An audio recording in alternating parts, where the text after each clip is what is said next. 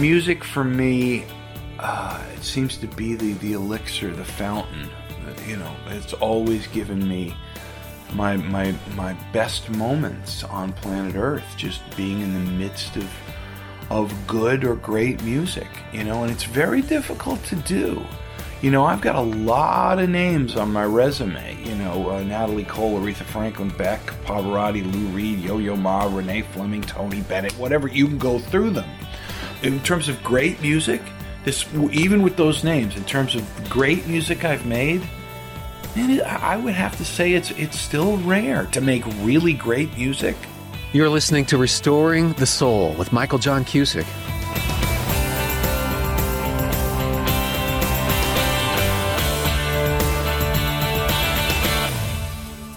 Welcome to the program. This is season two, episode two of Restoring the Soul.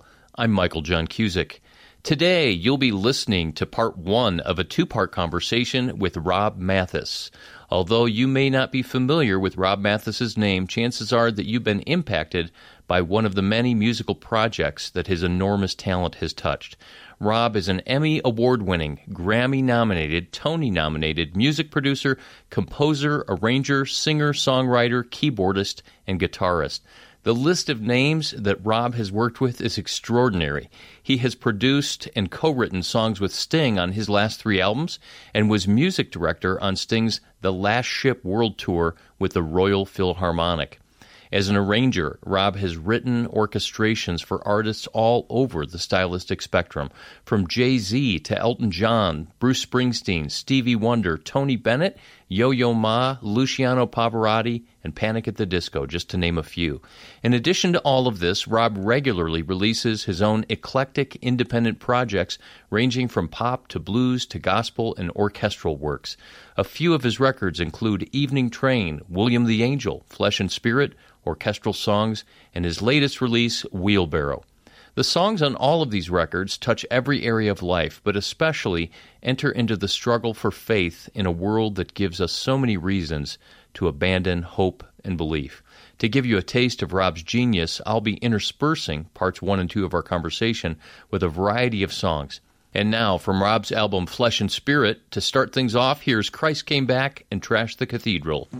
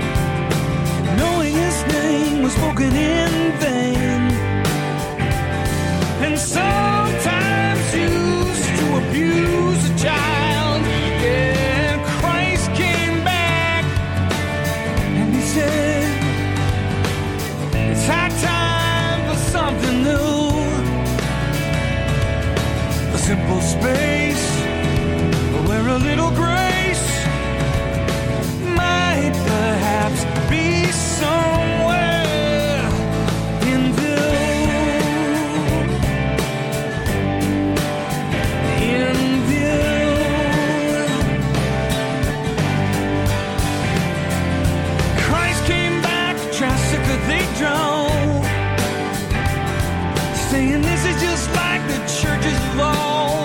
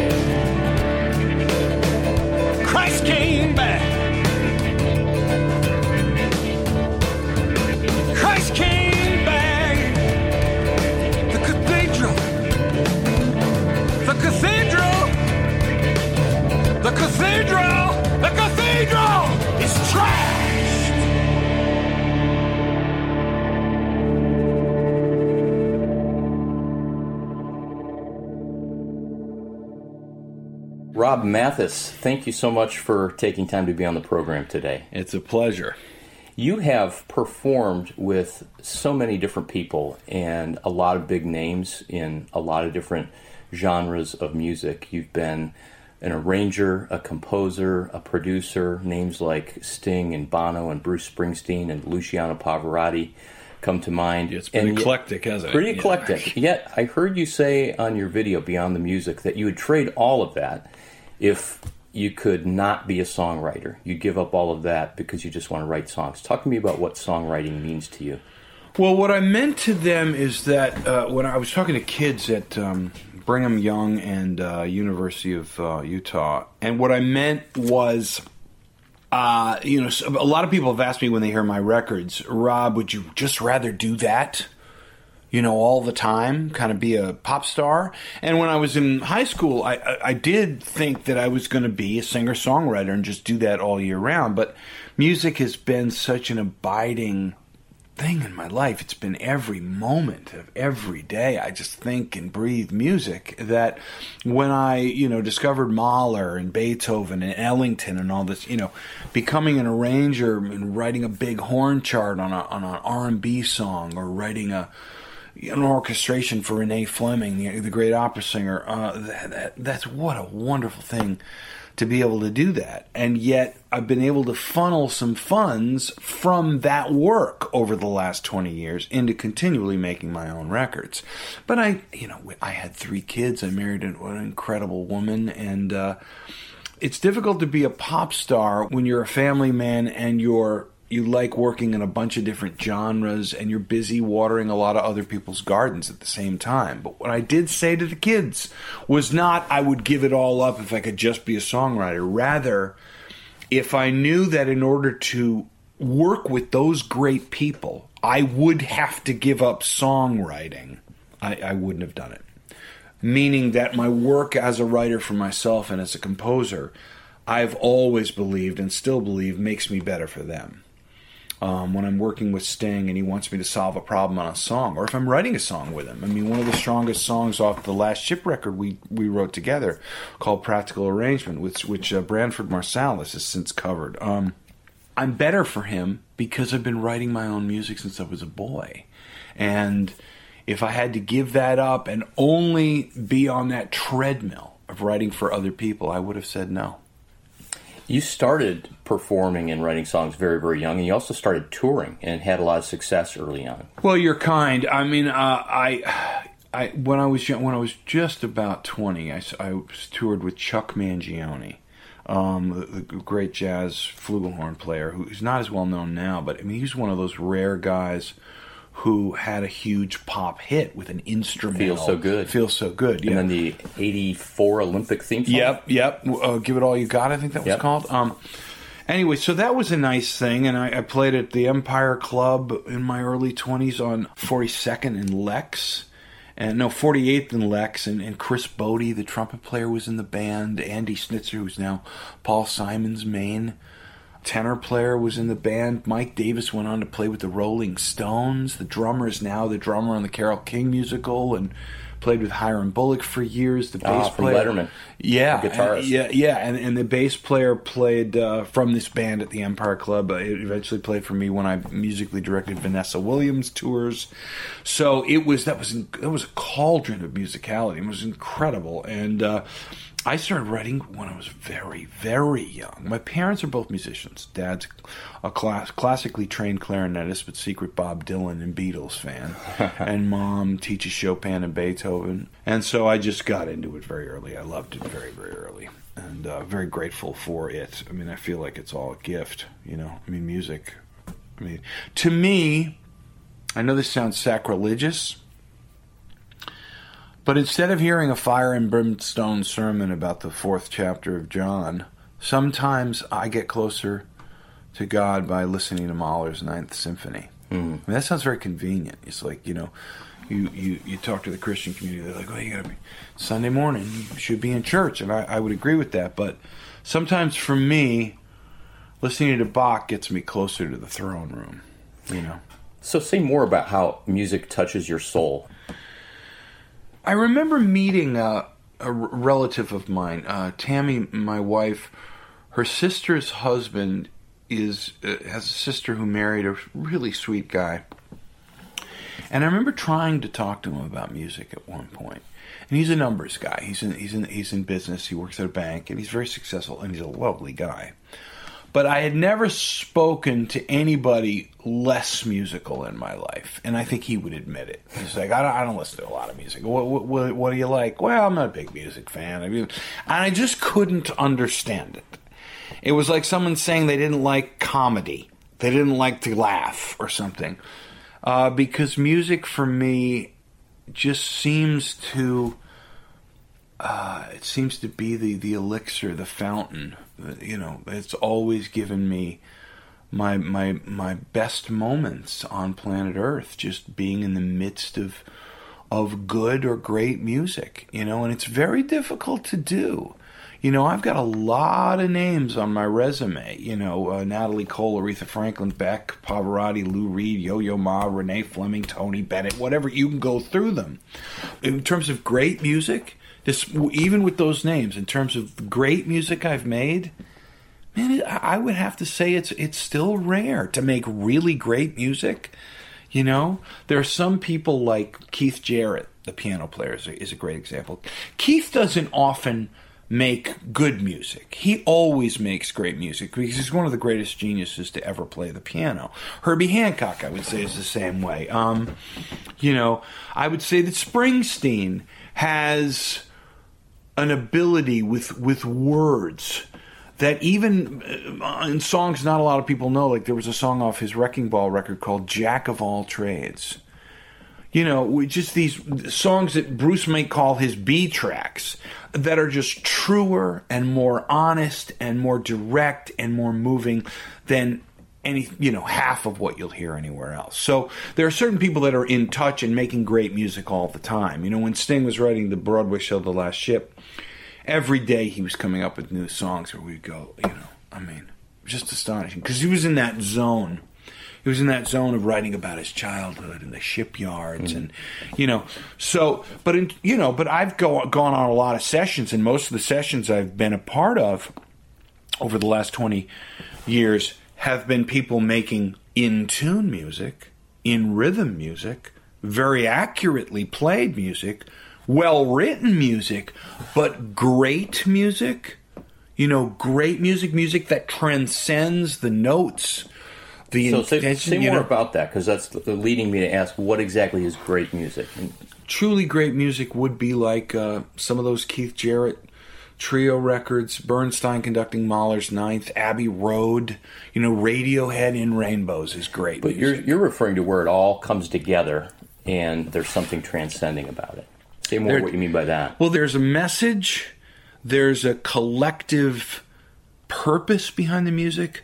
The message isn't overly you know hammered at or overwrought but it, it's a you know you think of the radiohead record in rainbows for instance it's a very creative band of art school students from oxford that are smarter than than they're than they should be um but they're always searching. They're constantly searching, and there there's a lot of despair in that band. You know, not I wouldn't necessarily give the record to a lot of my Christian friends necessarily, but in, but as a musician, when I heard it, it was music about possibility and an openness, and I didn't know what was going to happen next. It wasn't verse, chorus, verse, chorus, bridge, chorus, out, and it was clearly a band of people wanting to be on the edge of what they could do and continually search out the best and most moving music they could make in their practice genre, you know.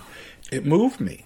And when I'm in that zone trying to seek that out, it's the richest and most and best place I can possibly be, you know. Working besides Sting throughout the last ship was a privilege. I was I was next to a great creative who's blessed the world with big hit songs but who also happens to be brilliant and deep and lyrically astonishing. And we were on the path of seeking beauty, transcendence, meaning, and it's just it, it's an extraordinary experience. You know? That sounds incredible. Yeah. it Who are some of the other folks you've worked with where you've had that kind of an experience? Well, I always love when I come come in contact with people who ha- who, who love music with the with the passion uh, that that I do, and of course, I've been fortunate that most of the people I'm I'm with now are that way. But I still remember Tony Bennett when I came up, and I, my job with him was to basically map out vocal duets. Like if was singing with Diana Krall or Stevie Wonder, I would help map out the duets. Well, let, let's have let's have Diana come in here. We have to change the key for her because her voice is a little, you know. But then you come in on the bridge because the melody's lower on the bridge. We can stay in her key. That kind of, I was kind of the map guy, the vocal duet map guy, and I remember he was talking about Judy Garland, and he he found out somehow that I did not own Judy Garland at Carnegie Hall. Wow. And he was so sweet about it, but he got a little ticked off. He's like, Are you kidding me? You know, she's the greatest entertainer that's ever lived, you know? You have to leave here right now. You've got to promise me you're going to go buy that record. And I went out and I got that record. That was a time when there were record stores. This is about 10 years ago. Uh, and uh, I bought it and listened to it. And it is transcendent. I mean, Judy Garland, for all the, the travails she went through in her life, I mean, she was a transcendent performer. And, uh, Springsteen. I mean, when I went to do the string charts for the Wrecking Ball record, you know. I just read his Born to Run. Unbelievable. Oh, he's book. incredible. His vulnerability, his honesty, his well, humility. we we did all this. He was working on a project that was um, almost Jimmy Webb, Glen Campbell like. His he, almost an Americana project, a, a road project where he wanted to use some some of that Jimmy. Webb like orchestration, and they called me because I know Jimmy well. I've done string quartet arrangements for Jimmy Webb. Um, I'm going to musically direct a Jimmy Webb concert at Carnegie Hall in a couple months. And so I came in and I did a bunch of arrangements.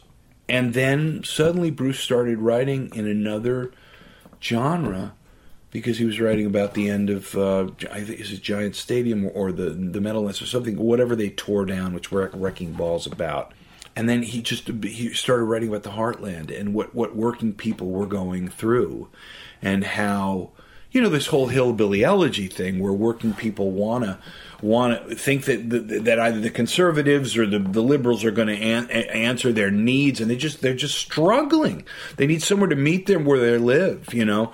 And he wanted to write to that. And so he just he wrote this whole record in a matter of weeks. Wow. And he was on the road. He had about 40 songs written about something else. And I said, Bruce, you're, you're incredible. Well, how does that work? He's like, well, I, sometimes I stick my, my shovel in the dirt right in front of me and I'm just, I'm just, and, and accidentally I trip and the shovel goes to the right and I, I just start shoveling there.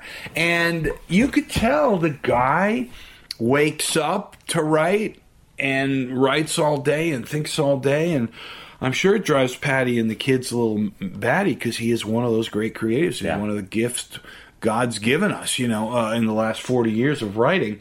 But it's just interesting to be around that. And of course, everybody I've worked with, I think all the great people I've worked with have, have had that kind of.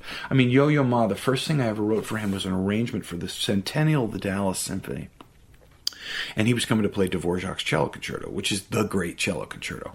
And Vanessa Williams was on the program, and she loves Harold Arlen, so it was. Um, it was the idea of the Dallas Symphony uh, board for me to write arrangements for Yo-Yo to have like cello ob- obligato lines in these great Harold Arlen songs.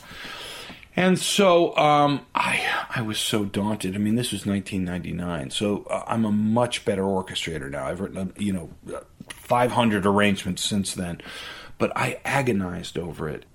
He came in and he treated it as if it was Dvorak. Wow. He got, brought me into the room and he said, "What about this? Can I? What if I bow it this way? What I do that?" And he had more energy and more respect and love. And this is a giant. This is a musical giant. And this was a good arrangement, Michael. But this was not Dvorak. and so that kind of love and grace, I find I've been very fortunate. I mean, you do hear about some musicians that can be very, very gifted and very, very difficult. I've been pretty free of that. I mean, I'm sure I've had some run-ins, but And we won't- we won't ask We won't. those right, right, exactly. But most of it has been a just a great blessing. You know.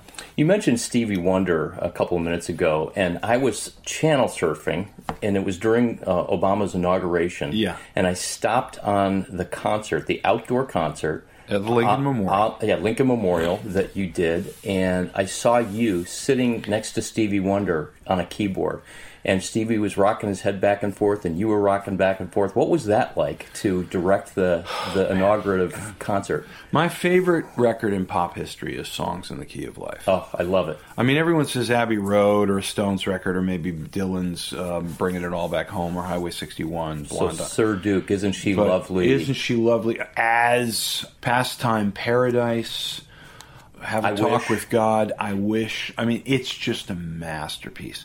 And Stevie at his best basically transcends the gen- his genre completely. I mean, he's just one of the great musicians in the history of pop music, without a shadow of a doubt. He's up there with James Brown and Prince and all these other people.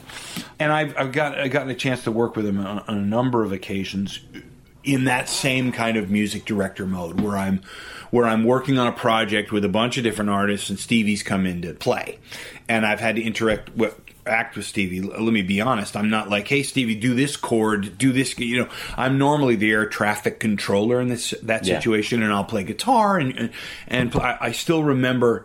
I will never forget um, MDing the Pavarotti and Friends benefits a number of years. Musical Uh, director. Yeah, music. Yeah, music director. as opposed And- to the, the medical director. yeah, exactly. Giving CPR. Exactly. Yeah. And Steve and Stevie came in and did Higher Ground, and he had a the end of Higher Ground. He had this like was um um ba da ba da ba da da da ba da da da ba da da da dum da da. It was some it was some phrase that the band could not get, and we had perhaps at that time the greatest drummer in the world playing Steve Gadd, who Oh, any sure. drummer will know. Yeah. Studio S- guy who used to yeah, and Dan. Steve was convinced it was in four four, like it was. And I said, no, Steve, you, you can't think of it in 4 4. However syncopated it isn't. You just got to hear the phrase. And I, I was right. And Stevie, you know, uh, uh, Stevie, yeah, boy, that's it, you know. and, and he's just a giant. I mean, what do you say? I mean, when I'm in when I'm in the room with these kind of people, he came saying "Fragile" with Sting at Sting's 60th. He's just he gets on stage and we all marvel. We just all are grateful we're in the room with him. You know. When you were a teenager writing songs and performing, did you ever imagine that you'd be working with folks like this? I had no idea. No, I really did think I was going to be just a singer songwriter, work on my own music. That's uh, all I ever wanted to do. Anytime I would hear new, a new genre or a new master, I would want to chase it. And so I would spend, I would go off on tangents. I would study Mahler's Ninth and transcribe the four, first movement for my mom and I to play on double piano, forehand, two pianos. And then I would, you know, uh, literally imbibe songs for swinging lovers, the great Frank Sinatra record, just to check out those Nelson Riddle records. Uh, we have a we have a mutual friend that calls that being promiscuous with the genre.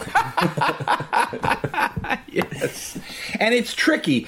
It, there is, it can be said that maybe even most of the greatest artists in human history do practice within a particular language. They expand that language, but they're not trying to be eclectic. I mean, obviously, you look at Peter Gabriel or Paul Simon or Sting. Uh, uh, artists who you, you know we can all say have morphed and they they've had their different stages of their career, but still there's that inimitable voice, and they did make it on one genre initially. Right. You know, you don't get to Abbey Road and Sergeant Pepper's without "She Loves Me."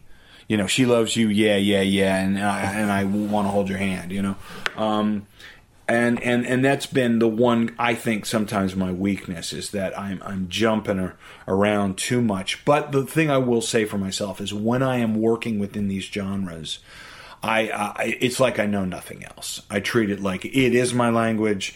I, I live there, and and I was an iPod kid before an iPod was invented. I mean, in the front room, my dad would be listening to Peter Paul, Mary, and Dylan you know, Peter Paul and Mary and Bob Dylan, and my mom would be playing Chopin's Fantasy Impromptu and teaching the Beethoven Pathetique Sonata to her kids.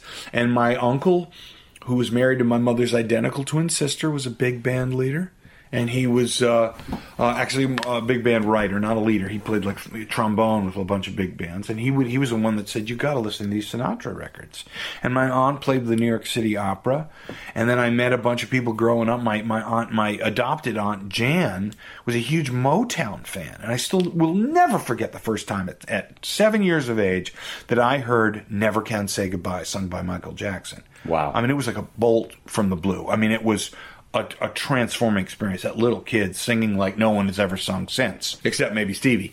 Uh, I was just a genre hopper. I just loved all this different music and followed it, and it led me to being a string arranger for people, and a horn arranger for people, and a choral arranger for people, and an MD. My dad's a band leader. That's what he does. He teaches the band in in Greenwich, Connecticut. He teaches band at four schools. He's now retired, but so I knew what it was like to have to corral cats so um, that that became a lot of my life.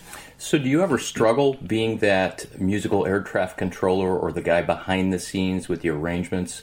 I know that you still perform with the Rob Mathes band, but uh, it sounds like most of what you do is kind of in the shadows of production. Is that hard for you?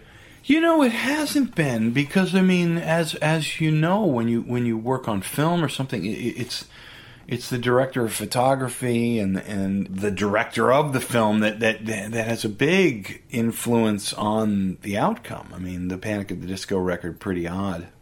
Their second record, which I produced, I'm really proud of. It's a really energetic, deep record. These these kids are discovering the Beach Boys and the Beatles, and they want to go there. And we mixed it at Abbey Road, and I recorded the strings at Abbey Road, and I played harpsichord and piano and guitar on it, but I was a smart enough guy to get out of the way and to let it sound like them and not me. So no, it's been it's all been a gift. You know, I just see it all as all, and eh, I'm grateful for it because, you know, we're nomads. We're we're kind of we're we're troubadours. We musicians. We never know where the next gig is coming. You know, uh, I remember going through writing and getting to write a song with Sting for gosh, for God's sakes, I mean, my goodness.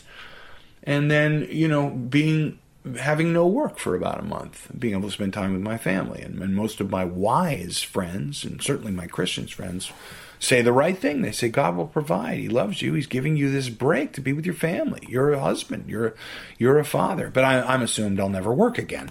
you know, so it's I'm grateful for all of it, and uh, it's been a privilege to be able to do my own music. As as you know, Michael, I've I've released a record regularly for the past twenty years, and they're really good records. Yeah, you know, and I'm really proud of them, uh, especially Evening Train and its sequel Wheelbarrow and of course William the Angel, which I have.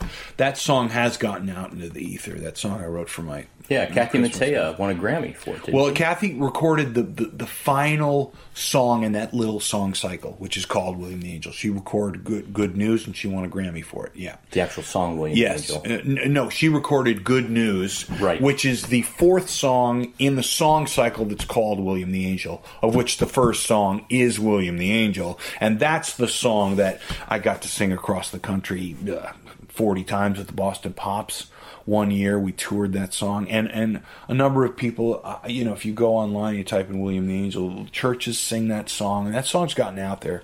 And there are still people that fly out to see my christmas concert just to hear that song. In fact the one year i didn't do william the angel i got in a lot of trouble. I actually got letters and uh, emails complaints. So i've been able to do my own stuff while having the privilege of dealing with these greats you know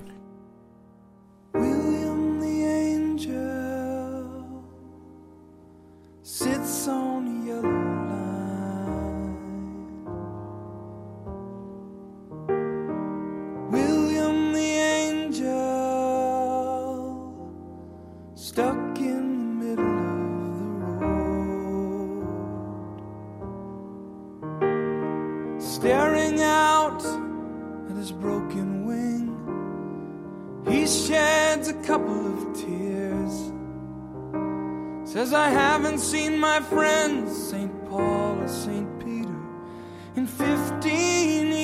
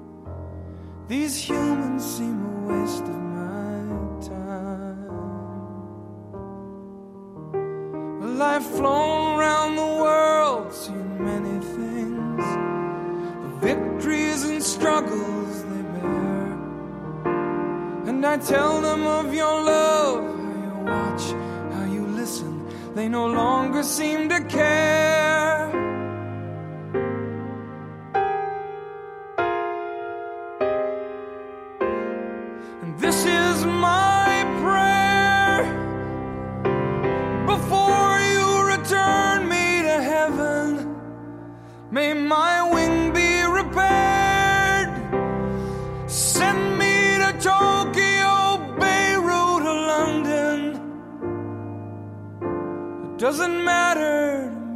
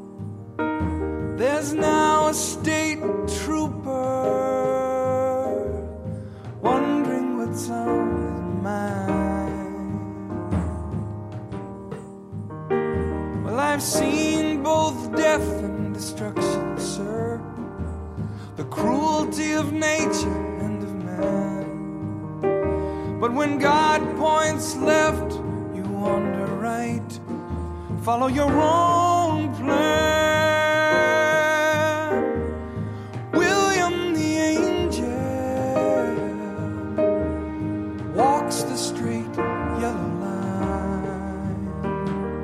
William the angel says the answers can be simple sometimes. Why consider the smile in a baby's eye when it's wrapped in its mother's arms? And consider the sound and the look the sky after a violent storm.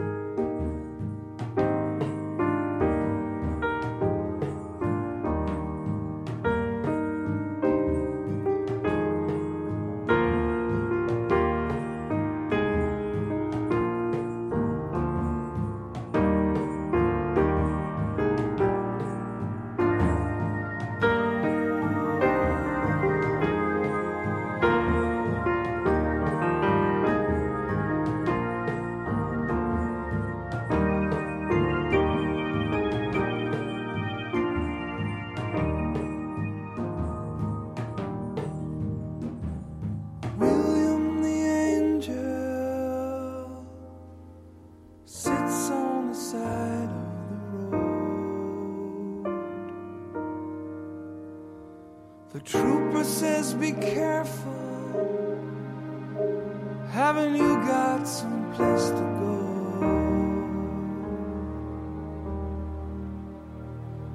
William says, No, just stay here and wait. while pointing to the remains of his wing. He has offered a ride, but says thank you, no thank you. I'm an angel to a king.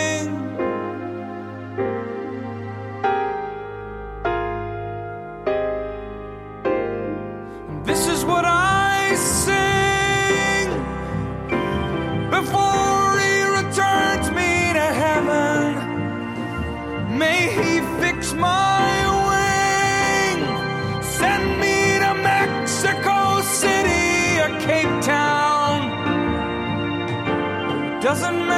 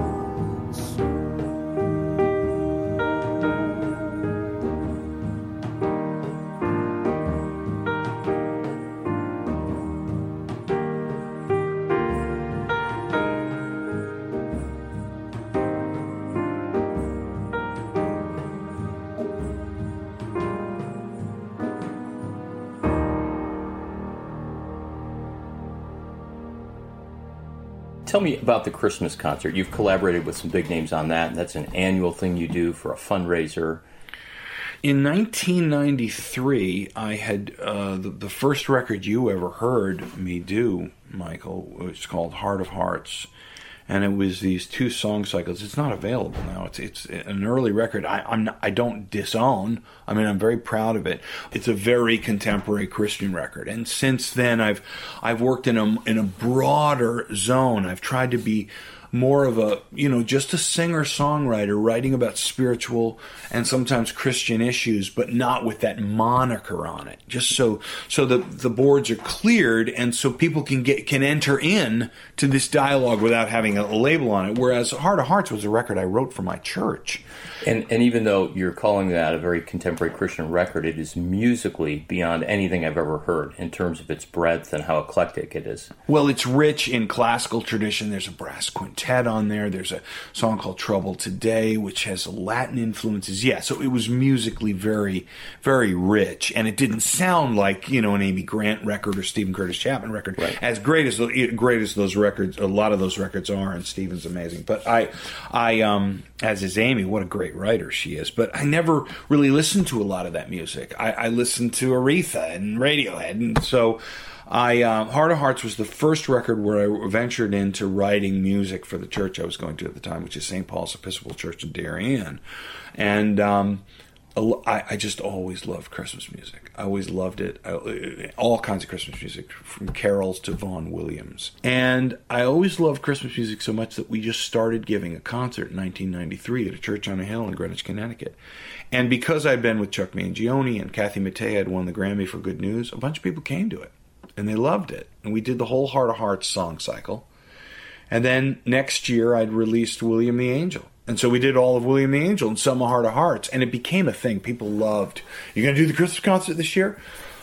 So this is now 93, 94. And then finally, we went to Purchase College, which is a state university in New York on the, on the Connecticut and New York border. And they have an amazing performing arts center that, that everyone goes to. Yo Yo Ma, the New York Philharmonic. It's an amazing place. And I started, my career really started taking off. I started working with Phil Ramone and Vanessa Williams and Pavarotti and, and, and George Michael and Natalie Cole. And I was working um, as an assistant and associate producer of sorts with the great Phil Ramone, who basically, if, if it weren't for Phil, I, I don't know where I'd be now. I mean, the gift he gave me of bringing me to all these situations. And so the Christmas concert, I started doing arrangements of things in the mode of Ellington and Bob Marley, and I started writing more music, and I put out Evening Train, and the Christmas concert expanded musically. I got a six-piece horn section, and I brought these great gospel singers, James D. Train Williams and Vaneese Thomas, in. And then when I wrote these Christmas songs for Vanessa Williams, she did the concert. We invited Michael McDonald from the Doobie Brothers, David Sanborn, the great alto saxophone player, Ossie Davis, who wrote, um, who read uh, Langston Hughes' Christmas poems, and we filmed that. Uh, a great guy in Stamford named Mike McCary, who ran a company called Eagle Vision, he loved the concert and he filmed it and it went out on PBS. And then the concert really took off and it became a three night thing, a three concert thing.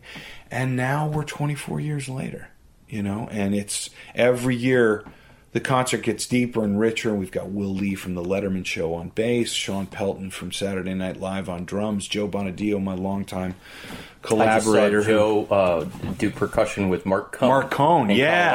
Yeah, Well, Joe plays with Mark and plays with, has played with Sting, did The Last Ship with Sting.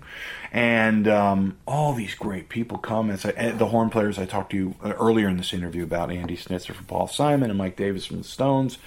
Uh, uh, Don Harris from Nile Rodgers' band plays lead trumpet. And so it's just become this thing where if you're in the New York area around Christmas time and you come to that concert, you're going to hear music making at the very highest level, I think. And I'm not I'm not taking I'm not giving myself credit for that. I mean, I do think my arrangement work and my songwriting is is strong, but the guys I have up on that stage are just extraordinary. The guys and gals. So yeah, so that's that's a focal point of my year. You've been listening to another episode of Restoring the Soul. Learn more about how we cultivate freedom and wholeness of heart at restoringthesoul.com.